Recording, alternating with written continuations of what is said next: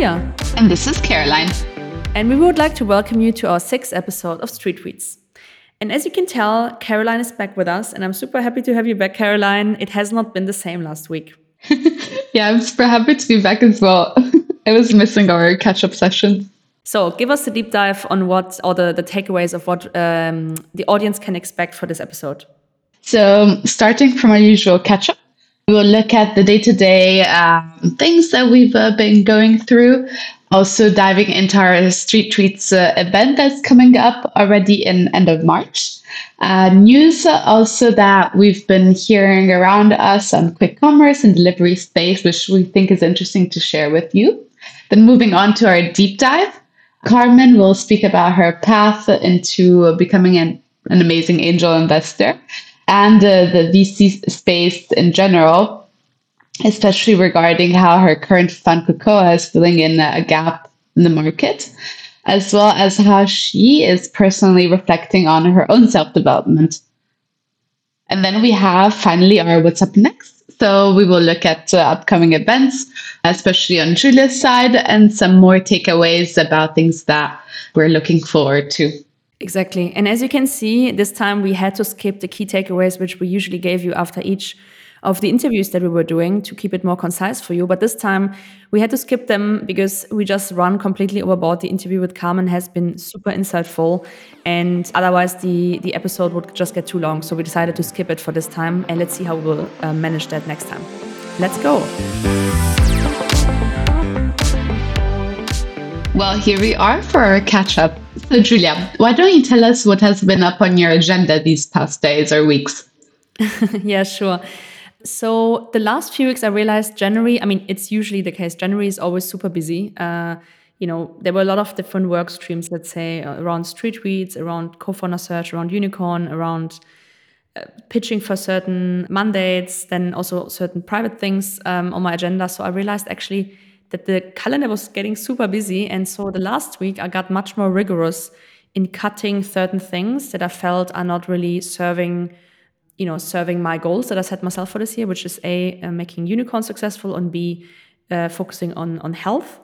And so I just, you know, got much better or tried to set more boundaries where I felt, um, you know, things are trying to take my attention. And I think it's super hard because obviously we're living in a world where everything and everyone is trying to grab your attention and your time and that's the highest or most valuable good that you have i feel anyways like your time.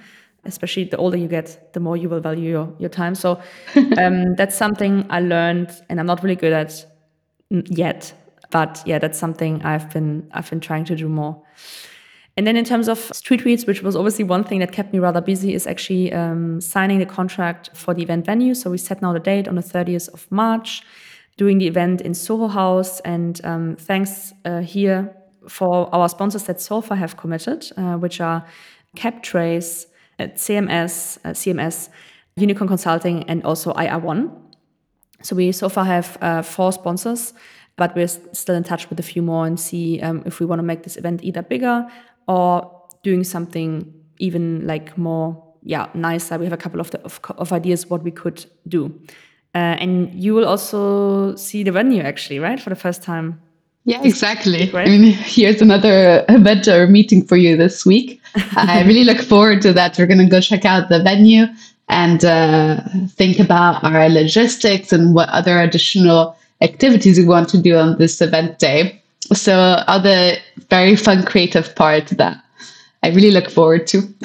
yeah, it's always also nice once you go to the venue, you can almost really visualize how it will play out, right? Because mm-hmm. I mean, I've never been to this meeting venue of Soho House. I think I've been to the Soho House before, but not to the specific venue, like in their in their yeah, that room I've also never seen.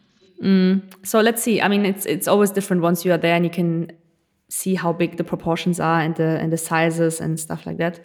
Completely. But yeah, what what else has been on your agenda? Well, as you know, I'm always quite the curious one. So yeah. I was listening to a few news uh, events and news uh, flows uh, um, coming up this these last few days. And there was actually quite a few things going on in the quick commerce and food delivery, which mm-hmm. is one of our appreciated sectors. Let's put it that way. So one of them was uh, the new partnership between Wolt and Flink Mm-hmm. Uh, which is mostly focused now in Berlin, but I could totally see this expanding, especially since Wolt has all these operations in the Nordics and Eastern Europe.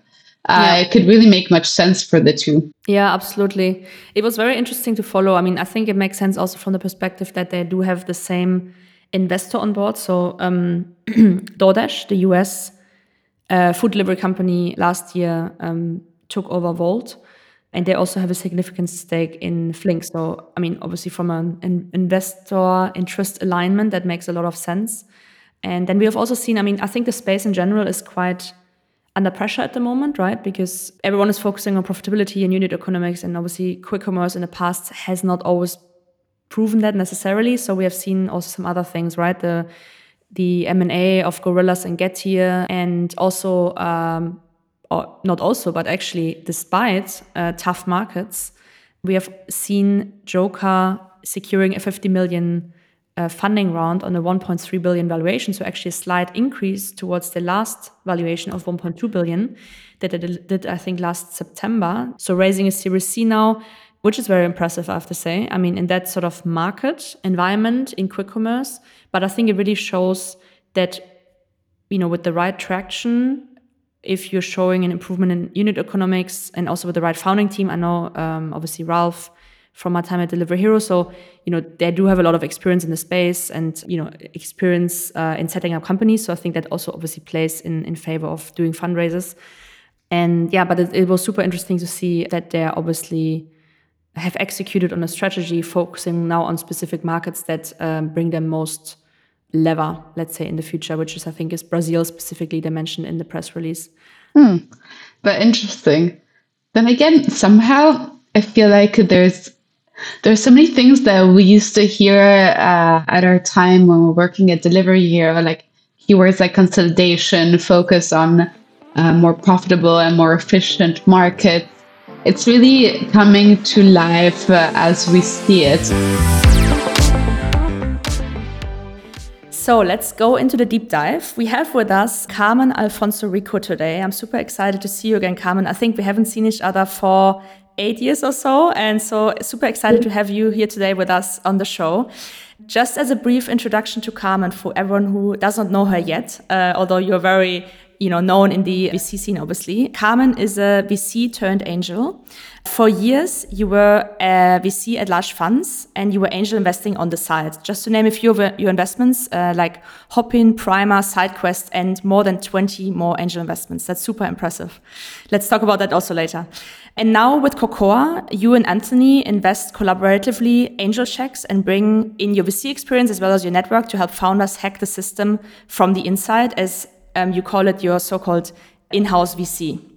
Uh, we also will talk about that later. Welcome, Carmen. So, so great to have you on the show.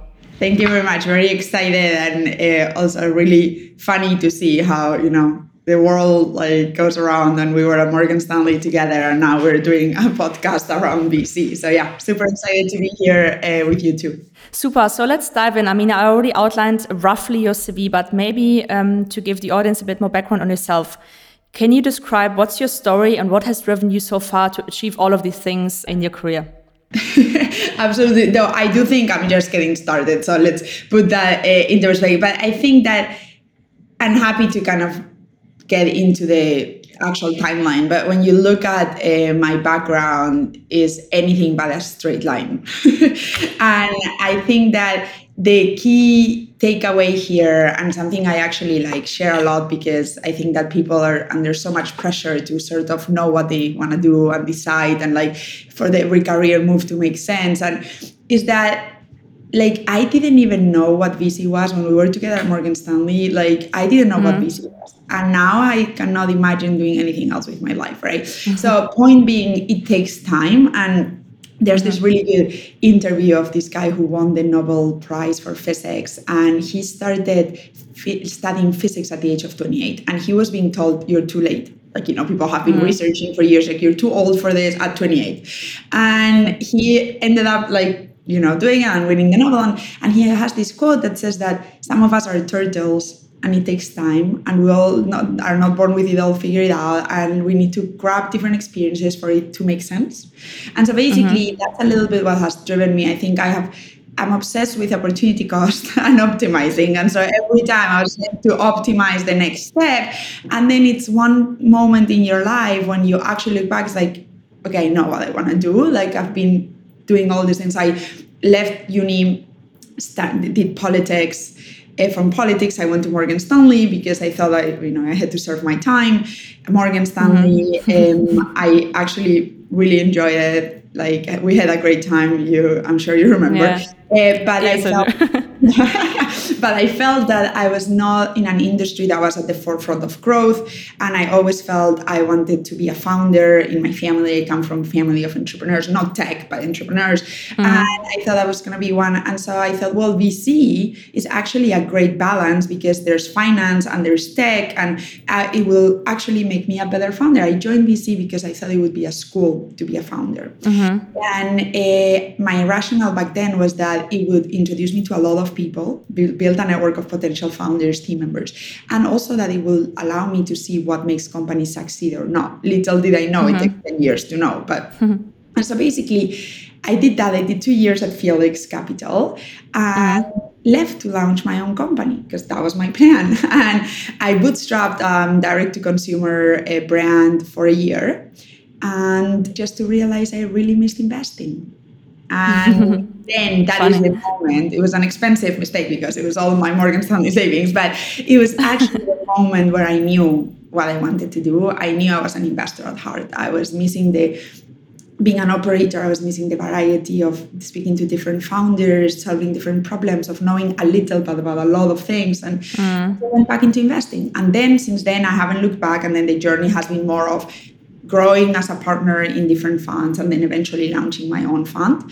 But my point, I was probably like not till I was 28 that I knew I really wanted to be an investor. So um, I guess to just close with a very long answer to your very specific question, but what has driven me? Optimization, opportunity cost, and functioning disaster finishing style. Amazing. Basically. Love it.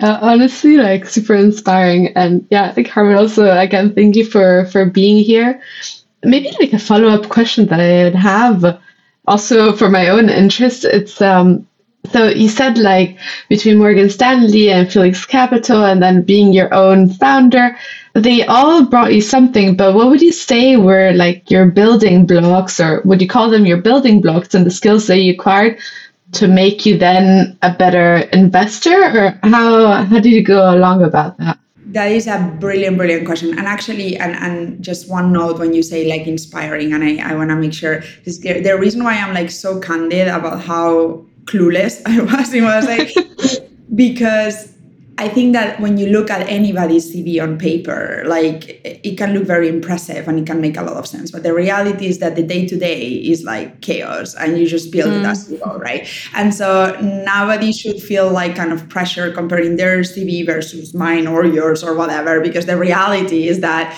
it is all a daily, like kind of um, chaos uh, function, as I said, functioning disaster finishing style. And then one moment it makes sense. But so not inspiring, but happy if if it is relatable. um, and so to your to your question, that is a very very good question. Like I think a lot about what have been sort of the kind of aha moments slash breakthroughs in my career, and I think that before um, the moment when I realized there was an opportunity to build Cocoa, and we can get into that more deep, uh, how, how, that happened. Before that, probably my breakthroughs were Morgan Stanley one. Um, I know it might not be in fashion, but I really believe that um, to me it was a game changing experience. One, because I moved to London.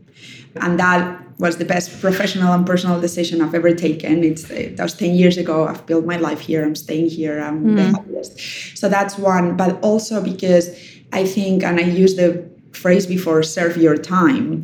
I really think that there are certain um, schools um, in in life, like in professional life, like be investment banking, consulting, like you know the big four or any of those, that teach you a series of soft skills and not only hard skills because you know it's not like we use a lot of like the fake that I you know AT1s and tier twos that we were issuing but the soft skills that we learn around the quality of the deliverable the project management the attention to detail um, and the even like the prioritization and I remember sitting down with Julia teaching her how Yeah. to prioritize. Yeah, yeah, um, how to do the slides, yeah, exactly. the, that, that and also like kind of the friendships that you make when you're like so young have so much pressure it's so late at night and like all that has served me incredibly well and i actually my, my partner anthony calls it the morgan stanley training because it didn't happen. He got really scared when he thought i was like all cute nice and doing parties and then suddenly start working with me and was like whoa. Uh, because i can see a double space from like three meters away right? Um but but Same. the, but but all that has taught me like a level of quality and project probably those two level of quality project management i don't think we could have raised the fund with the process that we raised it if i wouldn't have that training. Because at the end you can manage anything. It doesn't matter like raising a fund closing a debt deal. It, it's just about managing different parties.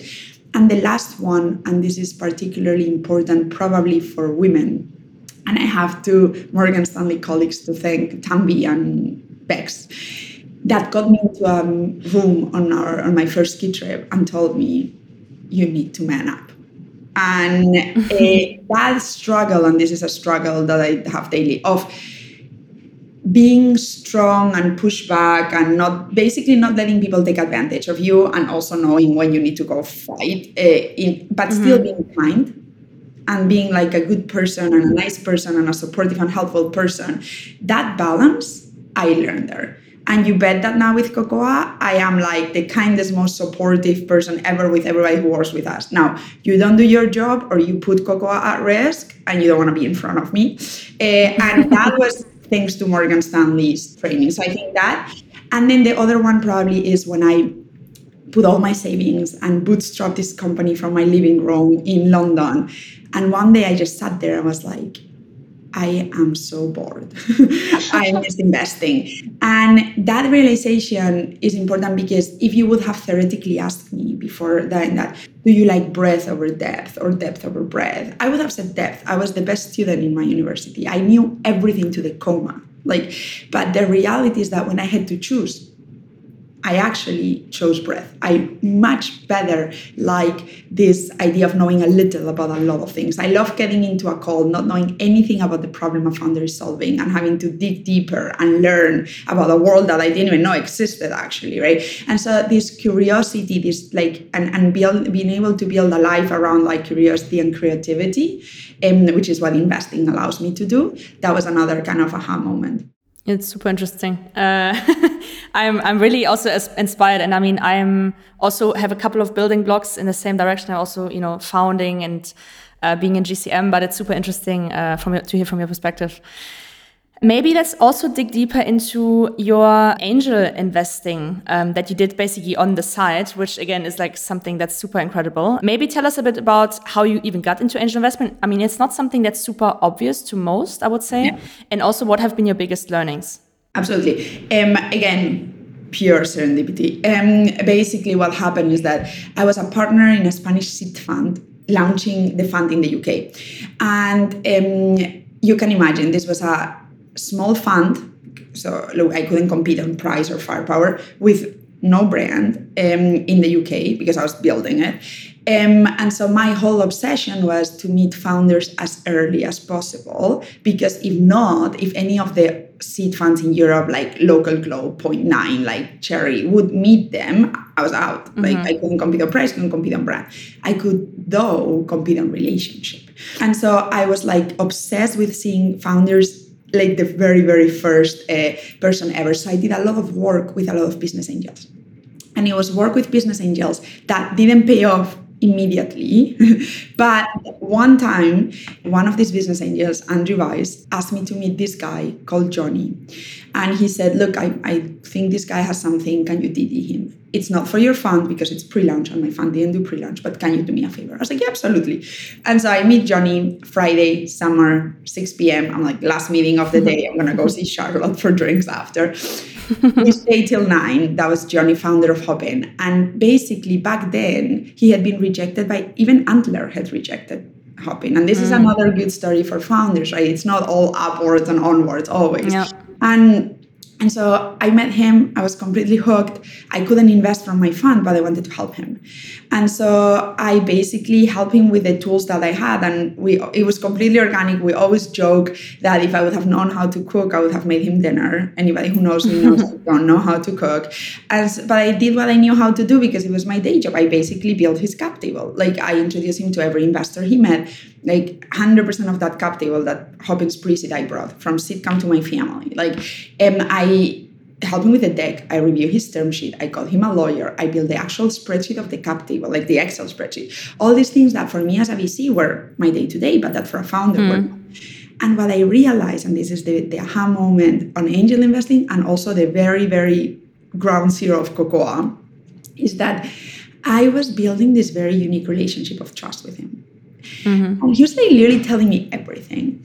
And I figured in my mind that it had to do with the fact that on one side, I was tiny in his cap table. Like I was totally insignificant because I was not a leading investor. I didn't own 15%. I owned nothing basically. Mm-hmm. And so I was neutral, independent, agnostic.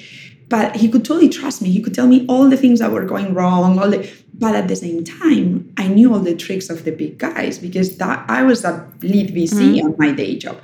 And so I could bridge that gap and become a trusted confidant, basically and I absolutely loved it. So I started to do lots of angel investing. I set up with um, a few, like a couple of other people, and operating a fund backed by operators, super small, $1.5 million on angel list called the fund.vc, and started to do lots of angel investments, some of which you've, you've mentioned. And basically playing that kind of kind of I, I'm an angel, but I can tell you all the tricks of a VC. Not really with no strategy, just like because I loved it. And at the same time, mm-hmm. I was a partner in a Series A fund called Blossom. And so by a matter of volume, it took me some time. Again, you need some perspective. I actually realized at one point that there was this incredible opportunity to become a VC turned angel. And this is Cocoa. We write 250 to 500K checks depending on the size of the round. But the whole point of this is no friction allocation. Where we don't want to check that A competes or colla- like competes with other funds. We collaborate with them, and we don't want to check that like gives the founder a headache and needs to like kick out somebody else that he mm-hmm. also she also wants for us. It's just no friction check to 50 to 500k. So we come mm-hmm. in a small small so that we can be neutral, independent, agnostic like an angel. In fact, our value prop to founders is we don't give a damn about stake. I'm not gonna push you to get like to X percentage. No.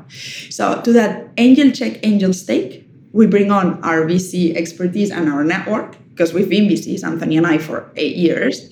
And we become the in-house VC for founders. And our value proposition is we're gonna help you hack the system from the inside. And so with that, basically that's how angel investing got me into into Cocoa and the thesis of Cocoa. And the other kind of maybe learning at more talking about aha moments and, and learning about emotional uh, pointing out emotional learnings is that the other interesting thing, and I think I wouldn't have done Cocoa like couldn't have been able to do Cocoa five, seven years ago. One, because I lacked the perspective, but even if I had the perspective, I needed to have enough, be grounded enough, and have enough self confidence to say, actually, you know what? This is what I love, and this is what mm-hmm. I'm really good at. Like, I can I be a Series A investor? Yes, it's not rocket science. We all can be like, we've done investment banking, I can model, like, it's fine. Am I gonna be the best Series A investor in Europe? No. No, because I don't like to compete like it, like mm-hmm. against i love to compete against myself but i don't like to compete against others. To me it's a zero sum like it deflates me. I wanted to tell the founders to take like sequoia's term sheet. I just because i thought it was better. And um, now um, is am i really good at building trust with founders? Yes. And actually i'm and and just having the self-confidence of being like the whole world measures success by the size of your fund and everybody assumes that the later you go in investing the better it is and we've all grown up at morgan stanley so we know or like yeah. investment banking what that means I mean, like, but I'm gonna go small. I walked out of a 400 million fund to build a 17 million fund, right? And I couldn't be happier about it. And but that needs a level of grounded self-confidence comfort with yourself and focus on and this is one of the things that have worked best in my career focus on your superpowers focus on mm-hmm. what only you can do or only or you can be the best at and just double down on that because everything else somebody else can do better and replicable. And so that's how I operate in what I focus on and also how I work with people. If you can do what I am doing better than me, by all means, have me. I really want to make that that point because uh, you are definitely one of the best people I know in terms of networking. Uh, I already saw that eight years ago, and it's actually fun fact. And I never really, I don't even think Caroline knows, but when we started this street Reads, we are doing this event series as well, right? I sometimes had to think back of you, and although we were not in touch, I was like, how would Carmen do this? Because you were so amazing in hosting these like garden parties at GCM. And I was like, this was like super inspiring. And back then, this was like, again, this was like eight years ago. I was like, this is such a good way to network and bring people together. You know, like it's, it's such a nice way to create value add in a way. So just, I just wanted to leave you with that. Thank you so much. You know what's interesting about that um, is one, I, you always need a garden. So I've moved a few times since that garden and I still have a garden. It's like an absolute must. But no, the reality, and here I, it's, it's not on me it's more on my culture that I have to thank. Like I'm from Spain. Like hosting people is what we do. Especially my mother is the queen of hosting, and I just did what I like to do, which is having people around and feed them, basically. And um, and then you're right that I realized, and I, I it wasn't like kind of done on purpose. It was a realization after that. That is a very great way of networking because you build relationships in a very organic, non-transactional way, and then we all know how to make something out of it but it, they're so much more genuine and and that's something that i'm very lucky in vc which is I very, very rarely have to choose between Cocoa and my friends because I've built like both of them are like my friends are part of Cocoa, like Cocoa is part of them. And like, and if you, you know, there was this joke that if they threw a bomb at my wedding, VC industry would be out uh, because so many of them were there. But to the point, like it's just they're genuine relationships that then we can also take to the professional um, context. Um, and I'm just very lucky that I can combine uh, both of them. That's amazing. Super cool. But yeah, I, you can. I observed it also in Berlin with the VC people that I've met or I've uh, been introduced to. They really have that quality of being friends with each other that I remember there was like at one point they were like, yeah, let's catch up uh, on this topic over breakfast, and then we can do lunch with this other person. They really have this mindset of uh, having both. Because it's your life, like if you think about like you know, and and so and, and you're lucky that you're surrounded by super driven young people who are obsessed. Like mm-hmm. we all love it. Like and we, to your point, can interact on deals, people to meet, and guys at the same time. Like and it's just like our whatsapps are like um, but but but it's the beauty um also it's a very like it's a people's art right? And that has the yeah, consequence yeah. that like uh, thing. But but yeah it's uh, I'm, I'm very i'm a feeder uh, as, I know. I'm a feeder, and and I just love to have people around to host them, to like you know make them happy, and and that has led to amazing relationships. Some of which in VC, some of which are not. Uh, but uh, that's it's a good. I'm a very long term optimizer in personal relationships, and at one point in my career, I thought that that was something that I needed to fix because I sort of got told it was a little bit of a waste of time, like because I was just like helping people and or hosting people and without any kind of agenda. And then I saw what short-term optimization does to relationships because I got to work with people who are very short-term optimizers. And actually, again, to your superpowers, I was like, no. I was like, I don't have enough information today to judge who can mm-hmm. be useful in my life or not useful. So mm-hmm. I'm just gonna enjoy people and trust that it will bring and if it doesn't it doesn't matter because at least I've enjoyed them. So um and that actually is another step in towards my like self-confidence superpower thing. It's like I'm gonna help people regardless of what I think it's gonna bring me in the next month. Uh, because and and and probably the biggest breakthrough going back to angel investing in my career and what also allowed me to raise Cocoa quickly and, and well initially was Hopin. And uh, when I met Johnny, like he was rejected by everybody, first time founder with no mm-hmm. background and in an industry that like events and ticketing in 2019 you didn't want to touch it even with a stick right and mm-hmm. if i would have thought about what can bring me the, what can this guy bring me it was like zero at that moment and it has changed my career so Mm-hmm. Just enjoy people. Like it will, you know, what comes around goes around. Uh, some way, maybe like in six months or in six years, but it, it will do. And in the meantime, just have fun. Exactly. Completely follow that uh, that vibe, and uh, honestly, again, like your self-reflection skills are on point. I have to say.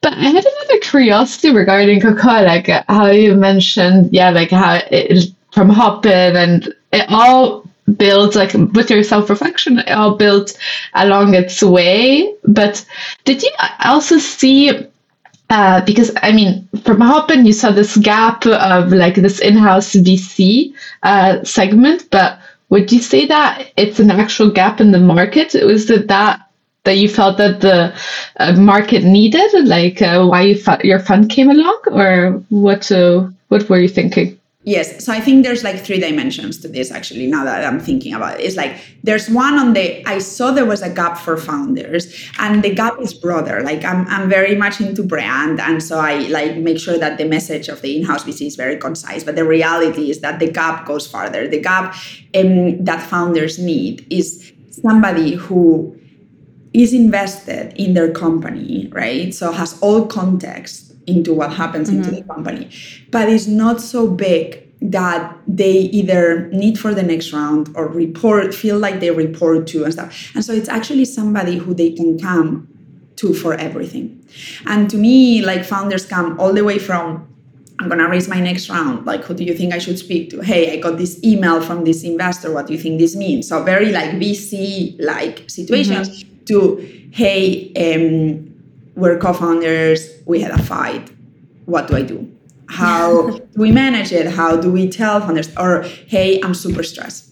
Like I, I feel like i can't get there. I'm totally overwhelmed. Or oh my god we're like we might get the biggest contract ever. I don't want to tell the lead investor yet in case it doesn't happen but like i want to share it with somebody. So the gap is actually more around eq right? Mm-hmm. It's like this person who has absolute context. Or I'm helping one of our founders with the copy. Like, like basically, it's like who do you go for all the things that a you don't know who to ask, or b you don't want to ask yet because it's gonna mm. bring some uh-huh. impact, or like you don't dare to ask because you're supposed to know because and, and and so we become this person that you trust that you just comfort of that. And the interesting thing is that and we got asked this question at our agm by an investor and one of our founders who's a second time founder replied actually is like that this is not just a first time founder need. This is human nature. Like we need mm. to share and we need people with context who are inside but are our total equals that we can trust. And this is the gap that Cocoa feels, right? And it's a very human nature gap and it has a lot of VC to it, but it has like a lot of other components as well. So that was one, realizing that founders actually needed that and realizing the power of the relationship that you could build with them if you did that and, and like how like privileged it was to be able to have that, that level of access and relationship to a founder. That's one. Then from a second one is the market opportunity. So it's like my thesis is that Europe is at an inflection point. It's like in terms of capital and talent, we're at an inflection point because the first sort of cycle of like scale ups has made it. Like enough people have seen what it is to be in a scale up. There is like capital now from those scale ups that is coming back to the market. And, and so if you believe that, you can draw a logic line that says that five, seven, ten years from now, Europe will be producing many more large outcomes than it's producing today. Now, these future large outcomes are being born today. And we see them because the war is not to see. Like the market now is fluid enough that pe- most people see the same. Might be two days before, two days after, but we all see the same. The war is not to see, the war is to win because funds have got larger and larger, and I'm not going to get into fund economics, but the larger mm-hmm. a fund is, the more stake you need to make it likely mm-hmm. to mm. return it. And therefore, people with very large funds need percentages and so that but but the round like dilution the total percentage that is given away in a round is limited so that means they're all competing for stake so my point was like we see it the war is not to see the war is to win let's not fight that war let's build a model that gives us access to all the good companies in europe because if you believe mm. that we see the best that we can pick which will take some years to prove but trust. We're working on it to that we can get in with our model because it's low friction. And that also it's not only low friction for that pre-seed seed, it means that we are in a position to build a very unique relationship of trust with the founders. And that in the future we can monetize that in the long term because that gives us increased access, always small in relative terms, but founders will want us to go with them. And in absolute terms, that that grows. If you believe that, then Cocoa will be in the cap table and in the relationship with founders of the best European founders in five, mm. Six years from now. So that was kind of the market thesis. And then there's the my personal one, which is I realized I don't like to compete. I like to collaborate as unsexy mm. and as un like un alpha as that might look. I was like, I love to build win-win situations. Can I build a model around collaborating and not competing and creating win-win situations for founders and other investors who are my friends? And that's basically kind of the three pillars of, of Cocoa uh, from a founder value proposition, market, and personal fit. Wow, super interesting. So just to understand, so your strategy in terms of monetizing is more to go into get into more deals, even if it's a smaller stake, as opposed to the big funds to get like a bigger stake in the right deals. Is that is that correct? Yes, but it's so yes on the stake, but we don't do more deals. We do 40 to 45 deals because we want to be the in-house VC, and the in-house VC, trust me, is is, is quite a it's intense, and so we cannot do like 100 to 100 because we couldn't yeah. like it. And so our whole idea is we see the best, um, we can get there into those companies with a low friction check and being small.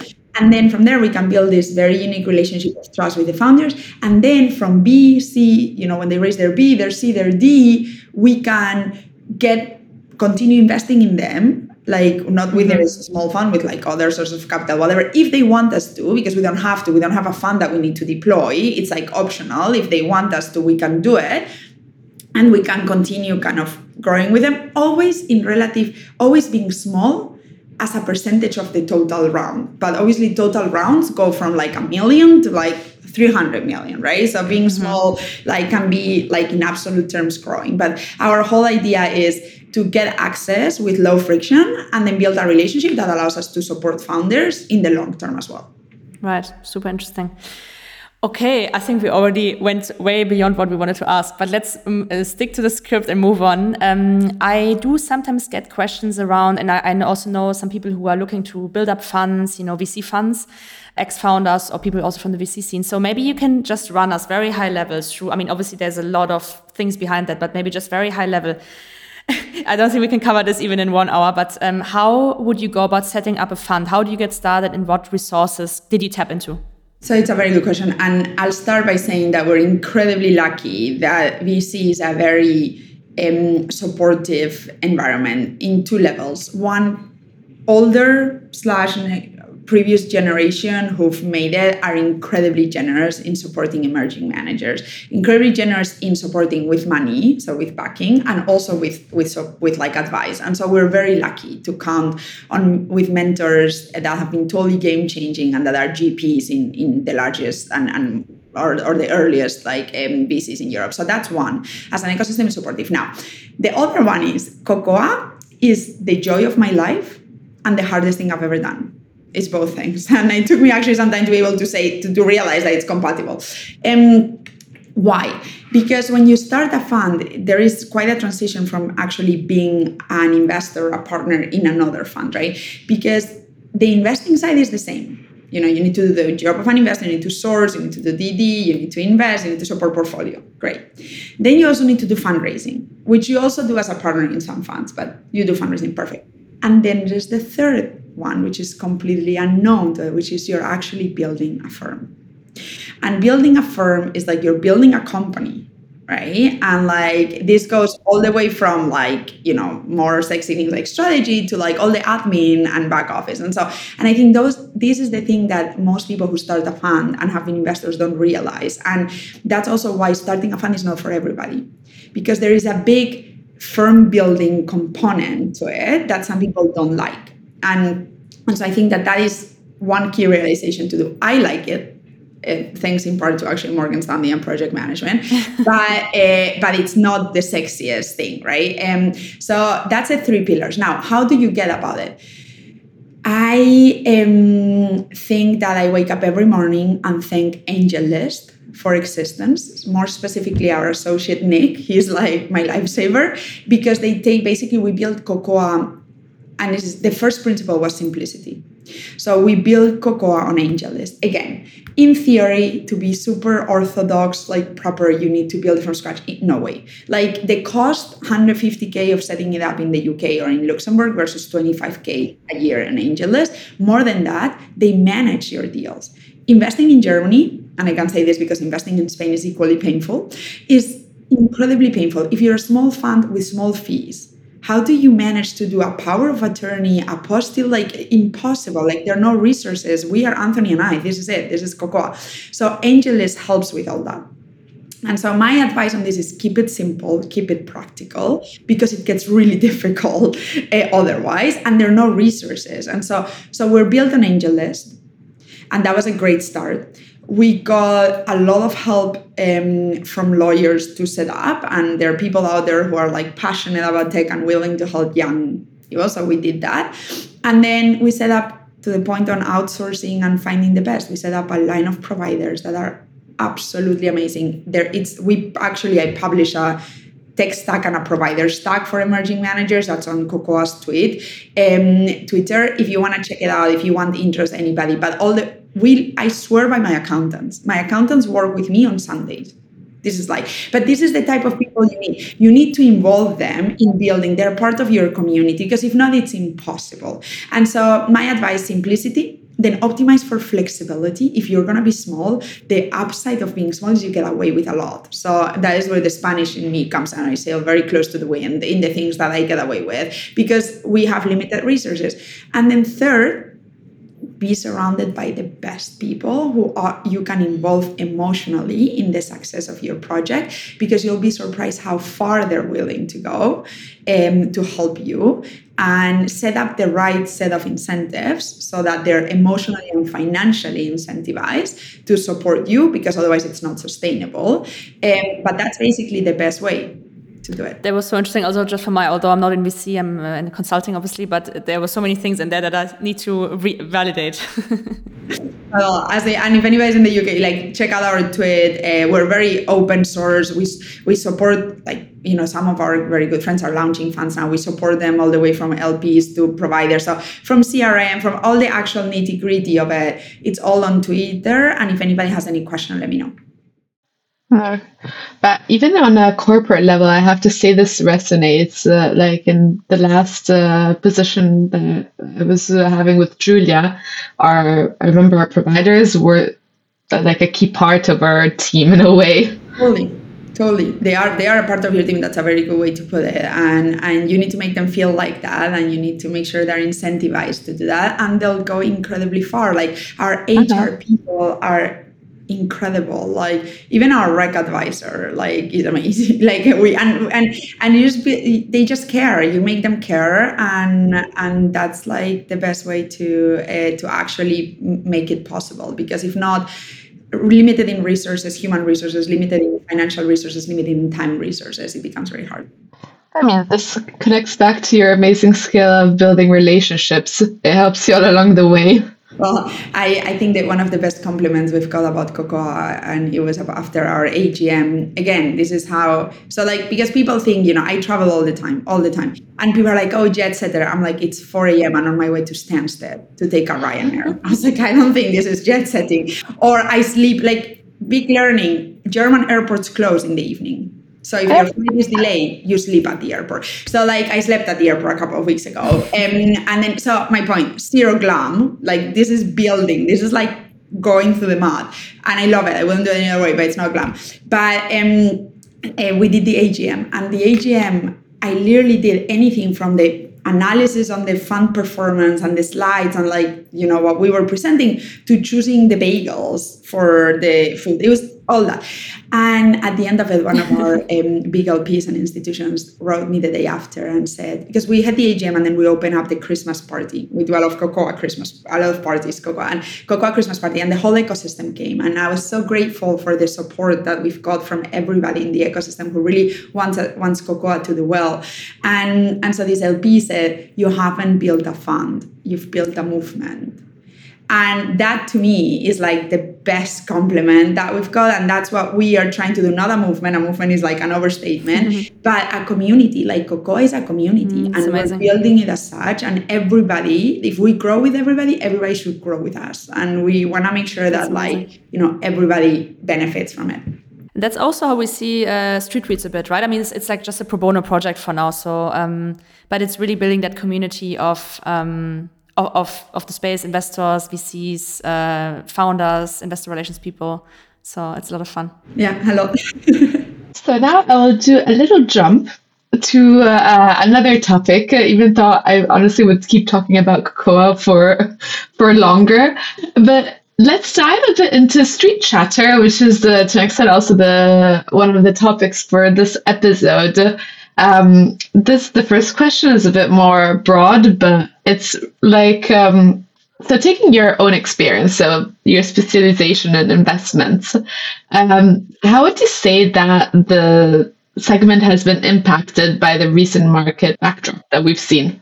Absolutely, and and here there are as many opinions as people, um, and and they change with they change with time. But basically, I think I would say one word which is uncertainty.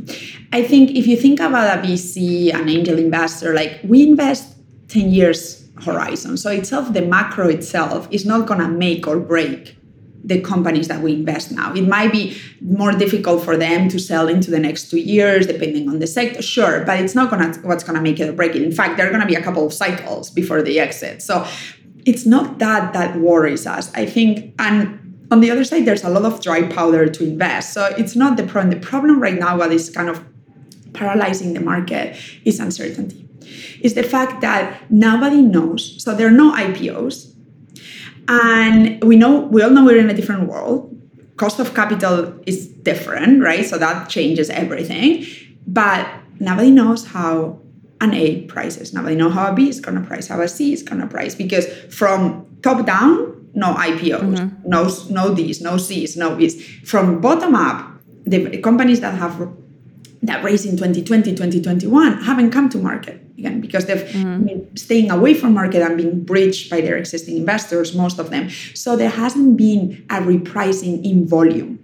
There hasn't been mm-hmm. enough new Series A's for all of us to know how does a Series A price there haven't been enough Series Bs to know how does a Series B price. And so there is this uncertainty. And so we are all expecting that at some point, these companies that raised in the past will need money. They'll come back to market. The market will reprice them, and then we'll know. And we'll and, and then we'll all start investing again at different prices. And this is something that both founders as investors need to accept. The prices are going to change but we, we will have certainty. And once there is certainty i don't care so much whether like that we're in a recession or not. In fact i actually think that it's going to be 2023 hopefully it started quite slow to be honest but 2023 and 2024 will be amazing years to build because it's going to be the real founders that come out mm-hmm. build. I think in the past few years, being a founder, there was no risk to be a founder. It was like literally like a job, like because you could get money, yes or yes. And so that might have attracted not the founder type, which is not like right or wrong. We're all like the same way I'm not an operator, like and I'm an investor. There might be people who are great at being employees and not founders, and that's completely fine. Like, you know, we all need to find kind of our calling going back to superpowers. But it's only the very kind of true founders, the ones that are cannot imagine being anything else, that are going to come out to market now. And these are mm-hmm. the ones that we need to back because when you actually think about what do I look for in a company, in a founder, what's my key investment thesis? I invest so early that founders are my investment thesis. I always say that. I look for founders and very painful pain points. This is the two things I do because I cannot, I'm not smart enough to size a market 10 years ahead of it. But um, market now, what do I look for in founders? I look for founders who are obsessed obsessed with the pain point they're solving because I launched a company, a direct to consumer brand. I wasn't obsessed about the problem. I don't care about fashion. I, it was for pregnant women. I didn't have a boyfriend and I got bored. And so I look for founders who are obsessed with it because if not, this is too hard. They won't stick around. Like I'm obsessed with cocoa. I'm obsessed with backing founders. It's all I do. Mm-hmm. All I think about. I'm gonna stay even on the tough days, right? So obsessed. Two, ambitious so ambitious that is borderline naive. But what separates naive from delusional? It's not fine line is that they have the ability to execute on the challenge. So I don't want them to know the challenges necessarily, the challenges that lie ahead of them, because they won't do it if they know. But I want them to be able to overcome them when they come, because those challenges will come. And the third is clarity of vision and clarity of mind. But to the point, it's only the obsessed ones who are going to launch now, who are going to leave their jobs, are going to put everything mm-hmm. else. And these are going to be the amazing founders. And also, amazing creativity comes from difficult situations. So I think it's going to be a great time um, to find, I think amazing companies will be built in the next two years. But right now, the market is very slow uh, because there's a lot of uncertainty. And so the incentives of VCs to deploy are not there yet because the opportunity cost of money and time is actually real. And so like we're all waiting to see like, you know, what's the right price. Even that, that by the way, at seed less and like the, the, earlier you go, the, the, the more of control you have. Uh-huh. But this is basically like kind of a, a, summary of, of the market right now. To me, uh-huh. very, very personal view, but yeah, no, besides, it was uh, yesterday I read about Stripe and how they got so scared about the valuation going down that the same investors want them to uh, take the IPO to a later date because they're like, no, it's not possible. We can't do this. Yes, the, the problem these companies have also is the employee options. So the, the mm-hmm. problem is that uh, they need to sort of reprice as well for, for their employees because if not, those options are worth nothing, and then like yeah, there's no retention. So that, that is a little bit also the, the tension that some of these uh, big scale ups have uh, that they need to they need to manage and there are a lot of incentives there because obviously like existing investors like invested at a price and they don't necessarily want a markdown but also they can invest more and like increase their stake if they believe that there are many things at play there which are highly complex but yes yeah, we'll it's a super interesting time, definitely. But uh, your outlook sounds uh, promising. And I think as we did so many detours because it was so exciting uh, to talk to you, so we're going to close with one final question, actually. Um, maybe something also that, yeah, that's super in interesting for me. Where would you see yourself in 10 years from now? Sort of what's your guiding star? I mean, you said that you are an investor at heart, uh, you know, you, you are obsessed with building Cocoa, but let maybe say like 10 years down the line, where do you think you will be? Cocoa. Absolutely. Um, I hope. I don't know where I don't know where I'll be, but I really hope it's cocoa. And I don't know how cocoa will look ten years from now, and I don't know how the market will look or how we will look. But I would really uh, hope that it is um, uh, at cocoa. Now, interesting part, and maybe to close is that I don't have a North Star. Um, and um, I, of course, have like, you know, goals and targets and, and stuff. But the, but the reality is that I have always, since I was very little, and it took me some time to actually verbalize or realize what I was doing, but the behavior has been uh, like that for, for many, many years. My parents, and I have them to thank on this, always, always told me, it, I don't care about the grades. I care about you working. Now, if you if you work a lot and get bad grades, no problem. If you don't work, you're in trouble. And so I always focused on studying a lot and then the grades were really good, but it wasn't about the grades. It was about working because what was going to get me into real trouble is if I was lazy, right? And so translate this to the rest of my life. It's like a lot of people actually ask me like, are you afraid like you know cocoa doesn't succeed or won't succeed are you not scared and the first time they asked me this i actually like i was it was a friend of my husband and i was with my husband luis i was like should i be scared I was like, because it hasn't occurred to me. And the and, and the and the funny thing of this is like I I'm very rational. I was raised in Germany, you know, I, I was raised as a lawyer. Like I, I analyze all the potential like risk scenarios. And and then I hadn't thought about being scared. And I actually was like, wait, am I missing something? You know, like is my analysis incomplete?